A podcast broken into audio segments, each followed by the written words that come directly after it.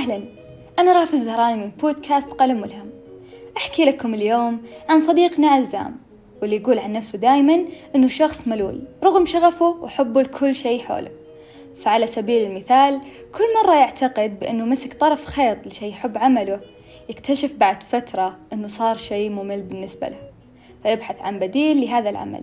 كل ما قرأ كتاب واعتقد أنه هذا الكتاب ممتع لا يكمل هذا الكتاب لشعوره بالملل تجاهه. وكل ما بدأ لوحة فنية لا يكملها بسبب ملله أيضا ما كان يهم عزام أي شيء من هذه الأمور أكثر من خوفه من تغير ميول المهني الدائم لأن هذا يطرح فينا سؤال هل نحن على الطريق الصحيح أم لا؟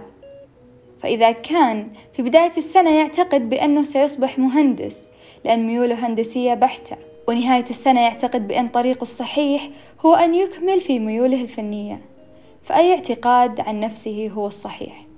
وماذا لو عمل طوال حياته على ميول معينة؟ وبعد ذلك تأتيه لحظة إدراك متأخرة بأن كل شيء عمله من قبل لا يعني شيء لذاته الحالية وأن قد ما يجعله يكمل في هذا الطريق هو استجابة لطفله الصغير الداخلي عندما أخبر معلمه أنه سيصبح هذا الشيء لاحقا إذا كبر. مع الأيام أصبح الموضوع مؤرق لعزام. لأنه لم يعد يعرف أين هو من متاهة الطريق الصحيح.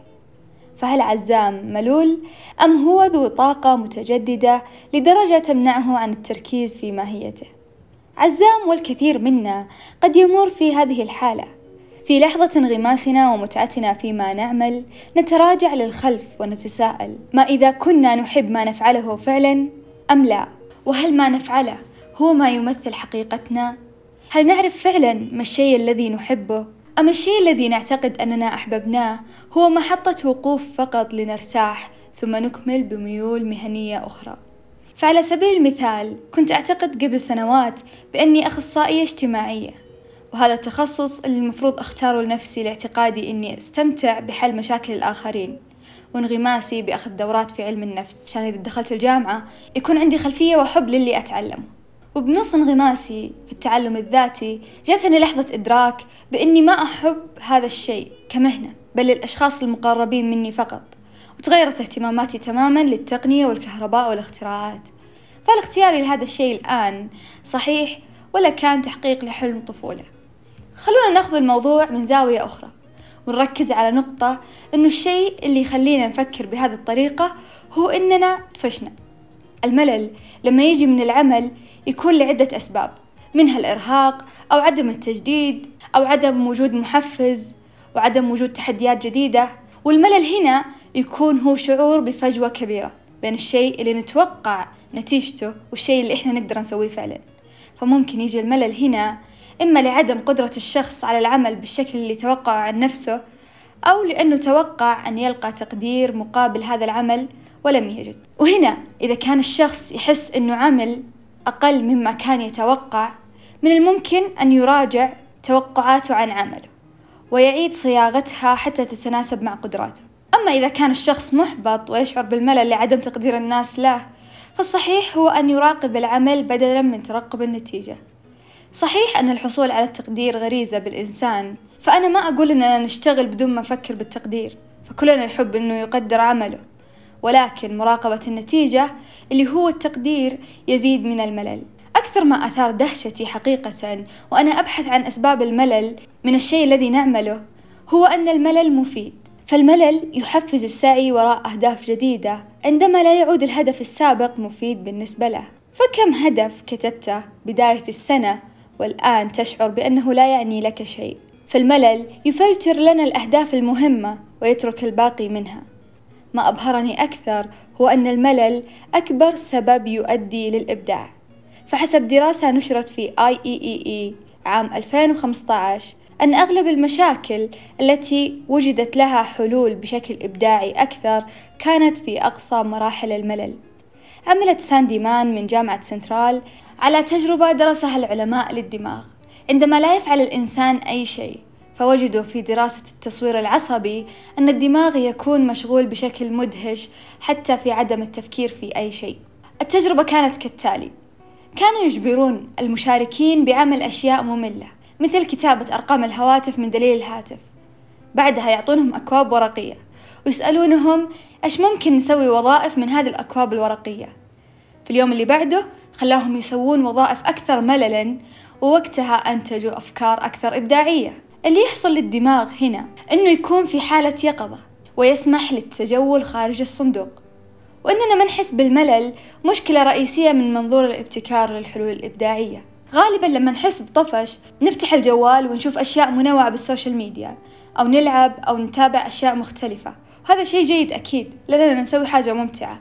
لكن في تجربة ساندي لما منعت نفسها من عدة أشياء مثل إنها ما تصور لما تطلع وإنها تحذف تطبيقات الألعاب وقت الطفش ووقت ما تحتاج إنها تفكر تقطع الاتصال بالإنترنت. هذه الأشياء زادت من أفكارها الإبداعية لأنها عاشت بالملل واللي أثار دهشتي أكثر وممكن ما يعجب الأشخاص اللي يحبون التصوير هو إنه التصوير يضعف الذاكرة لأنه الإنسان لما يعتمد تماما وهو منشغل بالتصوير على الصور المحفوظة وقتها راح يتجاهل تفاصيل كثير موجودة في هذه الرحلة بانشغاله بالتصوير. أنا ما أقول إنه ما نصور لأني أحب أوثق اللحظات السعيدة.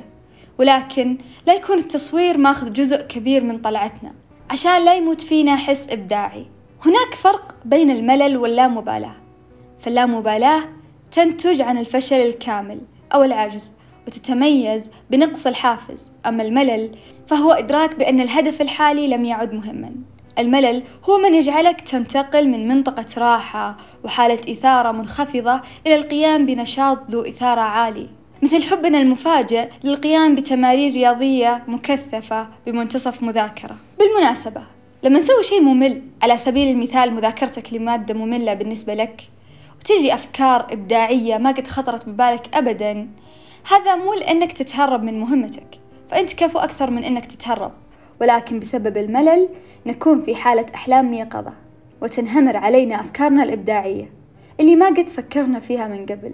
فمخك يحب العمل أكثر أثناء الملل. الموضوع أيضا يشبه أليس في بلاد العجائب. لما كانت تلاحق الأرنب وطاحت كان سقوط طويل وأثناء سقوطها كانت تطالع بالأسفل باتجاه السقوط.